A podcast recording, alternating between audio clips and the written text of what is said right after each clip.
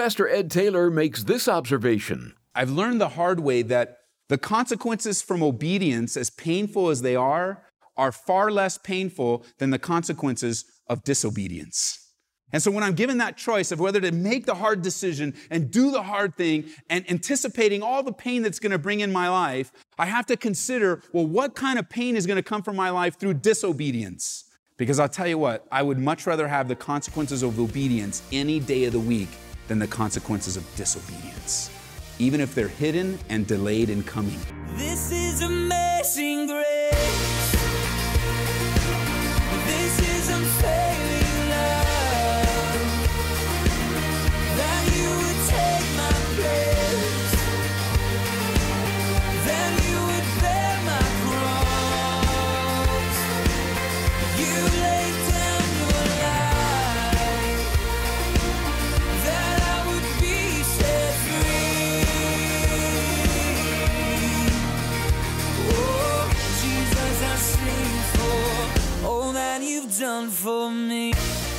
It's time for Abounding Grace, the daily radio outreach of Calvary Church in Aurora, Colorado.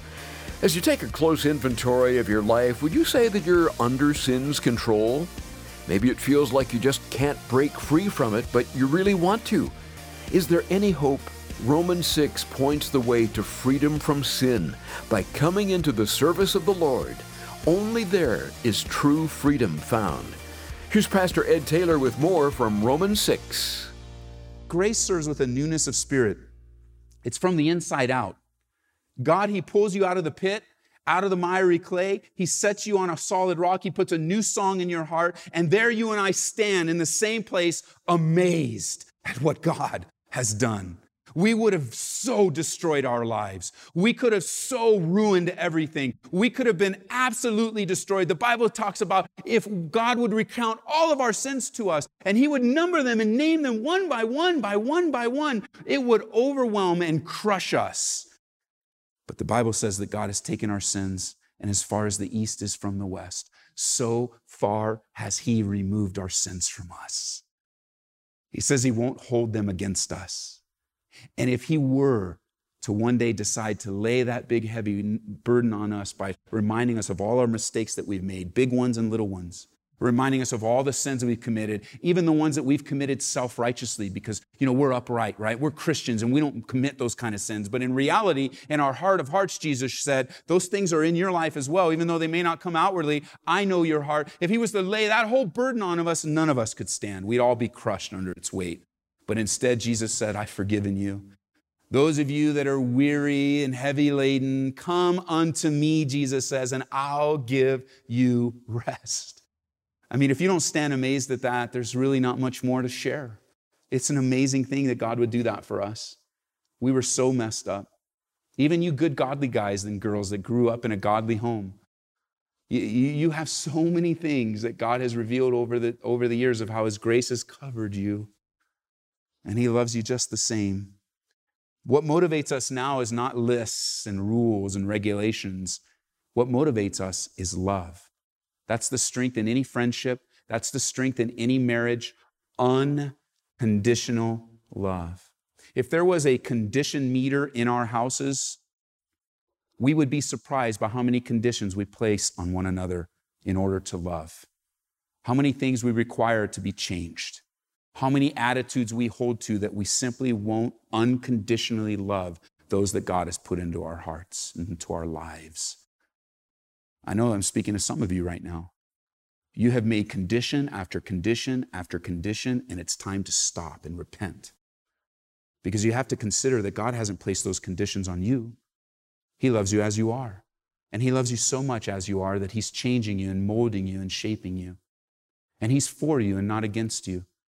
Even as we read in the psalm this morning, how He's our shield and our shade, how He's our preserver. Flip over to 2 Corinthians chapter 5, would you? In 2 Corinthians chapter 5, Paul he lays out these wonderful changes that went that took place in his life because remember he was a Pharisee, a rabbi. He was a man of the law. He outwardly kept the law to the best of his ability. He even came to the place where he thought he kept it better than anyone else. He became a self righteous Pharisee, a self-righteous teacher. Look at 2 Corinthians chapter 5. We're going to pick up in verse 9. From Paul's heart to our heart. We're no longer under the law, we're under grace. And therefore, the strength of the law in arousing sin is gone. And now we, we come and we live for Jesus Christ. It's powerful. It's the same way our homes should be run. It's the same way our friendships should be. And Paul says in verse 9, therefore we make it our aim, whether present or absent, to what? Be well pleasing to who? Him. That we stand or fall before Jesus Christ. That even though you might have this outward appearance for everyone and, and you've got the smile and you've got the words and somebody asks you, you somebody, how you doing? And, and you'll lie to them. You say, I'm doing just fine. And you're not doing just fine. You're doing horribly. And you're just laying another mask and another mask and another mask. And Paul says, No, no, I, it's my aim to please him. For we must all appear before the judgment seat of Christ, that each one may receive the things done in the body according to what he has done, whether good or bad, knowing. And again, if you like a, some homework this week, take your concordance out and look up the word know, K N O W, K N O W I N G. Look up that word throughout the New Testament and understand and learn from God personally as the Holy Spirit teaches you what He wants us to know. There are things that we know. Notice, knowing therefore the terror of the Lord. That's a healthy fear of God. Too many things are happening in our lives because we just don't fear God. The consequence doesn't come immediately, and we think, well, no way, I, I got away with it. You haven't gotten away with it. It's only a matter of time before it catches up to you and utterly destroys you. Utterly destroys me if I choose to live that way knowing the terror of the Lord, that we persuade men. But we are well known to God, and I also trust are well known in your consciences. Verse 12 For we do not commend ourselves again to you, but give you opportunity to glory on our behalf, that you may have something to answer those who glory in appearance, but not in heart. That's a sad place to be. Glory in appearance. We can be so good at appearances, and our hearts are not right with the Lord. For if we are beside ourselves, it is for God, and if we are sound minded, it is for you. And then verse 14 is the key for the love of Christ constrains us. That word constrain can also mean compel or motivate. The love of Jesus Christ motivates us. I'm not trying to please man. I'm not trying to be seen by man. I'm not trying to make a name for myself. I just want to serve Jesus Christ. I want to be well pleasing in his sight. I desire for all that he has done for me I want to give him all that I have and every ounce of my energy. Jesus loves us in an incredible way, perfectly and unconditionally. And he loves us knowing everything about us. Back into Romans chapter 6. It's such an incredible thing to know that God is for us, he loves us. We're free from sin. We're not slaves of sin. We can present ourselves as weapons of war in the spiritual realm for God. We have that choice. We don't have to let sin reign in our bodies. And then he says in verse 15 of Romans chapter 6, what then? And remember, Paul's a rabbi. As he's writing out Romans, remember, there is a lot of anticipation as he writes. He's anticipating thoughts that would come up in the listener's ears, in those that are receiving this letter, for those both then and now. And he anticipates with these questions. And he asks, What then? Shall we sin because we are not under the law, but under grace? And the answer was, Certainly not says, okay, so you've been delivered from the law and now you live in this grace relationship. So does that give you permission to sin? The answer is no. By the way, if we go back to verse 15 and we just say this, what then shall we sin? And we stop it right there. It doesn't matter what comes after it. Do you know the answer is the same every single time? Shall we sin? No. But you don't understand what they did to me. Doesn't give you permission to sin. You don't understand what I'm going through. God doesn't give you permission to sin, but He does give you permission to trust. And He does give you permission to cling. And He does give you permission to hold and to rest in His finished work in your life. He does call you to a deeper relationship with Him in tough times. He does call you to lay aside every weight and the sin that so easily ensnares you. He does encourage you to run to Him with all of your cares. Remember what Peter said? Casting all your care upon Him. Why? Because He cares for you.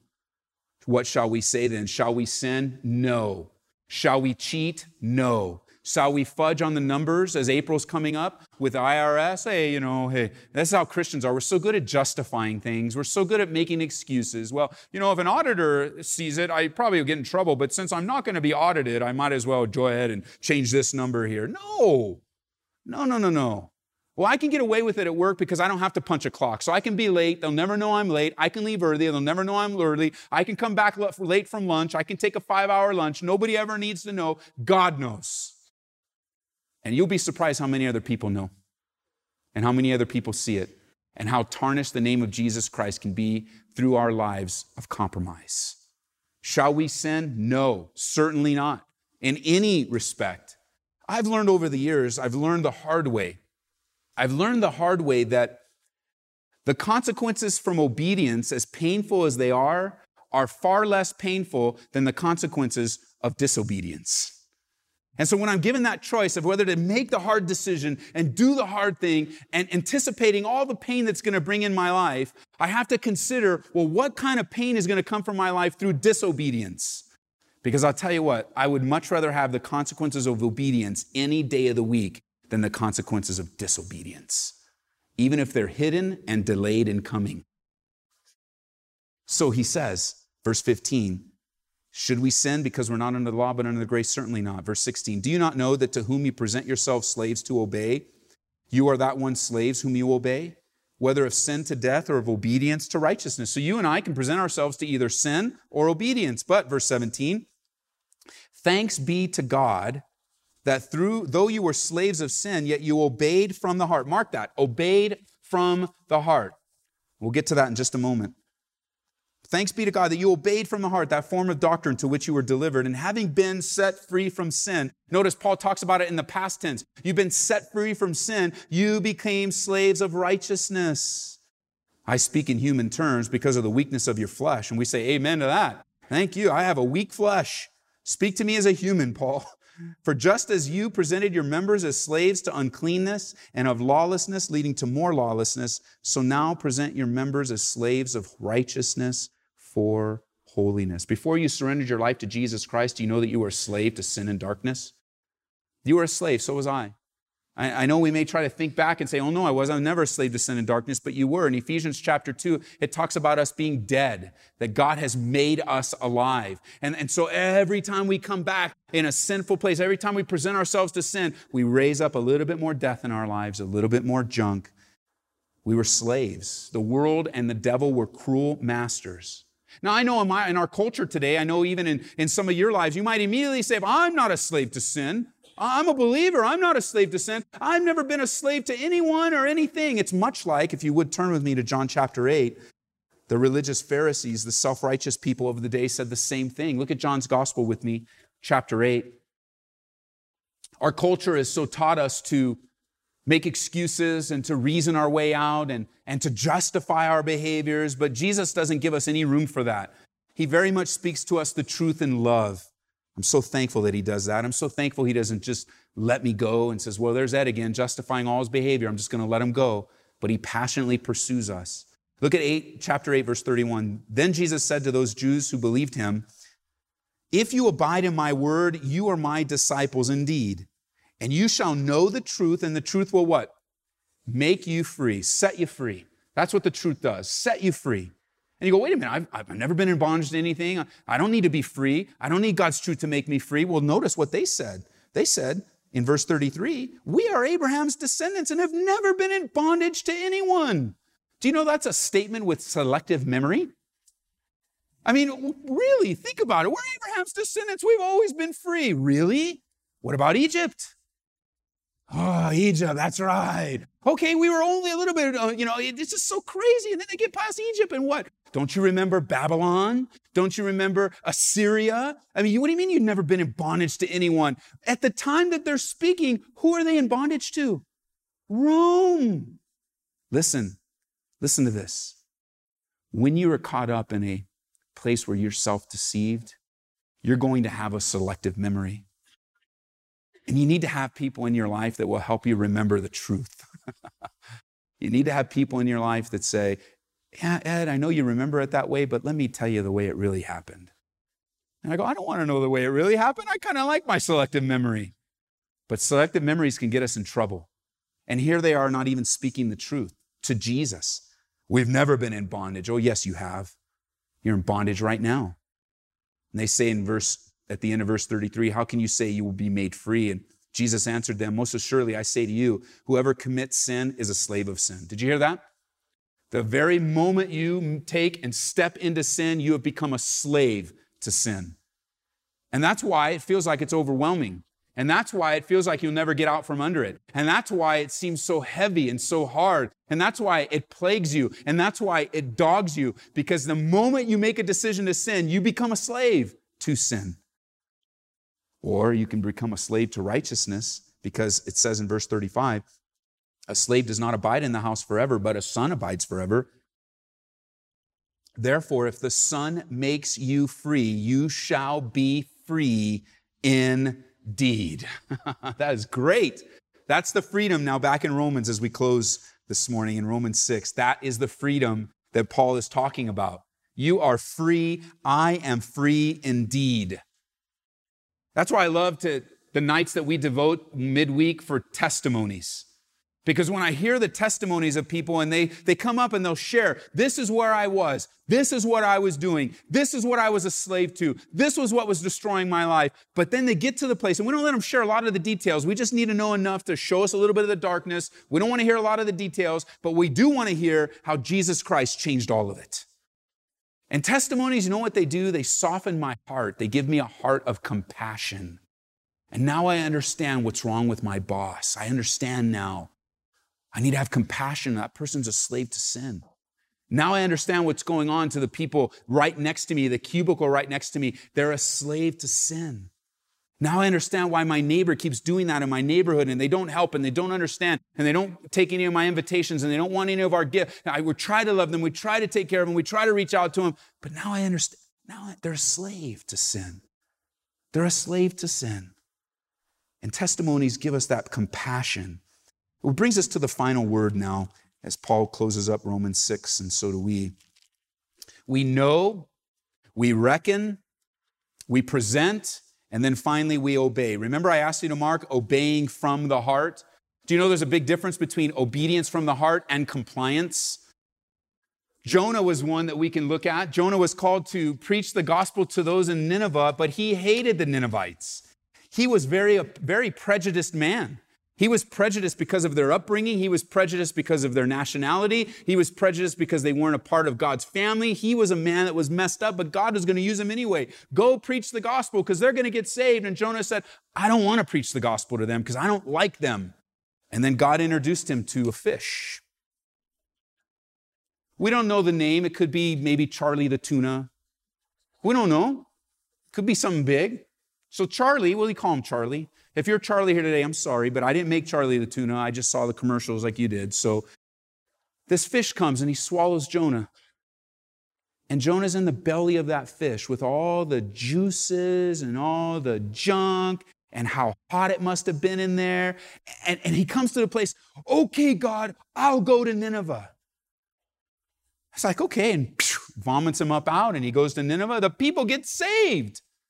But see, Jonah changed his mind not from the heart, but because of outward pressure. I mean, I think I would too. Anything to get out of this thing. I'm a, all right, got myself in a mess. I mean, I can understand. But he didn't have a heart change. We know that because at the end of the story, there he is. The whole city gets saved. Anybody should be rejoicing over it. Oh, whole city got saved. How exciting. But there he's upset because they got saved and God sends him a little message and says, Hey, didn't I show you love and compassion? Why are you so upset? Because I showed them love and compassion. And and Jonah's busted just as we are so many times. It's like little Johnny that got busted from his mom, and the punishment for the day was sitting in timeout. And so mom says, Johnny, you need to sit in timeout. And Johnny stood there and said, I'm not sitting down. You got to sit down. I'm not sitting down to the point where she finally walked over, grabbed little Johnny by the shoulders, picked him up, sat him down. But on his face, there was still something about him that she needed to know. I know he's sitting in timeout now, but she needs to know what's going on, Johnny. So she asked little Johnny, Hey, you know, uh, don't, don't you understand, son? What, what, what is it about your face? What, what is it about you? Why don't you listen? Why don't you? And finally, Johnny says, Listen, mom, I may be sitting down on the outside, but I'm standing up on the inside. And I'll tell you what, that's our hearts. I'll do it outwardly, but in the heart, don't touch my heart. I'll do what you tell me to do. And there's a difference between obedience from the heart and compliance. And we always want to shoot for obedience. Look at back in Romans 6 now. He says, verse 20, For when you were slaves of sin, you were free in regard to righteousness. What fruit did you have then in the things of which you're now ashamed? For the end of those things is death. And now, having been set free from sin and having become slaves of God, you have your fruit to holiness. You notice that's used twice. It's used at the end of verse 22, and it's also used at the end of verse 19. There, there is a question that comes up to me as a pastor all the time, and that, that is Ed, what can I do to be a better husband? What can I do to be a better wife? How can I be a better parent? And, and you know, there's a lot of great books out there. There's a lot of great CDs. We've got classes and seminars, and they're all important. They're all valuable. You should follow through in growing in God's grace by learning new skills. But listen, if you're looking for an area that will immediately improve you in your relationships, shoot for more holiness. You can't have too much holiness in your life. And I know you get made fun of. You know, you got people where, oh, you're holier than thou. I'm not trying to be holier than thou. I just love Jesus. Oh, yeah, there you are. You're a holy roller now. That's what you are. Holy. They probably roll around and hang in the chandeliers in that church. And, oh, you're Mr. Holy now. You're, and you're like, no, no, no, I'm not holy. I'm not holy. You, you know, what are you going to do about your own stinking rotten sin that my holiness is revealing in your life? Think about that. Why don't you tell someone the truth? So you're uncomfortable with my life with Jesus Christ? Why are you uncomfortable? Could it be that your life's not right with God? You could turn every scenario around. You realize that into an opportunity to share the gospel. You can bring every person right to the foot of the cross at the right timing. If you'll show them, maybe your holiness is such a conviction in their life that you're not trying to be more holy, you're not trying to lord over people. You just want to live for Jesus Christ because you love him and you're so appreciative of what he's done in your life. You see, the two contrasts here at the end is there's the wages, verse 13, of sin, and there's the gift of God. Sin does pay a wage, it's death every single time.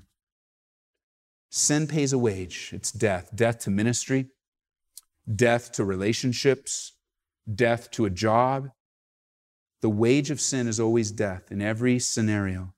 But the gift of God is eternal life in Christ Jesus that God, He will do a wonderful work in Jesus Christ, that the years that the locusts have eaten, the years that have been wasted and thrown away, God can restore those, and more so, because it's a gift.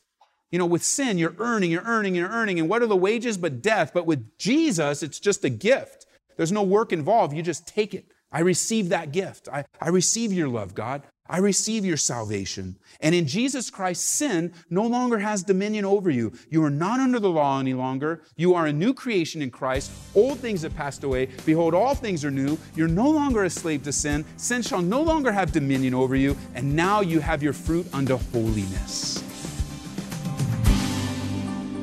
Thanks for listening to Abounding Grace. Pastor Ed Taylor has just encouraged us to make Jesus our Lord and experience the victorious Christian life. There is no better Lord, and there's no better life. It's part of our series in Romans. Simply go online to hear it again at aboundinggraceradio.com. Again, we're at aboundinggraceradio.com. More and more people these days are accessing our teachings through our app. Not only is it super convenient, but it's easy too. You can download that right now. Search for Calvary Aurora and start listening to Pastor Ed through your mobile devices. Maybe you've used the Voice Memo app on your phone for various reasons. Well, we'd like to encourage you to use it to send Pastor Ed a question. Or you might even share a testimony of how God is using abounding grace in your life. We might use it on a future radio program, so we ask that you please keep it relatively short. Just record your question or testimony and then email it to us at ed at edtaylor.org. That's ed at edtaylor.org. Well, as you know, Valentine's Day falls within the month of February, and with that in mind, we thought we'd recommend a book that can be of some help to our single listeners in particular. It's called A Love Letter Life, and written by Jeremy and Audrey Roloff. They write If you can fall into love, you can fall out. True love is something you choose to live out each day through your actions, decisions, and sacrifices. That's just a taste of what you'll receive in A Love Letter Life. Learn how to date intentionally, pursue creatively, and love faithfully. We'll send you a copy with our thanks for a gift of $25 or more to Abounding Grace. Reach us toll free at 877 30 GRACE. Again, the number is 877 30 GRACE. Thank you for your generous support. It is one huge avenue of God's supply and helps us cover some of the costs of being on the radio. You can make a secure donation online at aboundinggraceradio.com. We'll return to Romans next time on Abounding Grace with Pastor Ed Taylor. May God richly bless you with His abounding grace. This is amazing grace.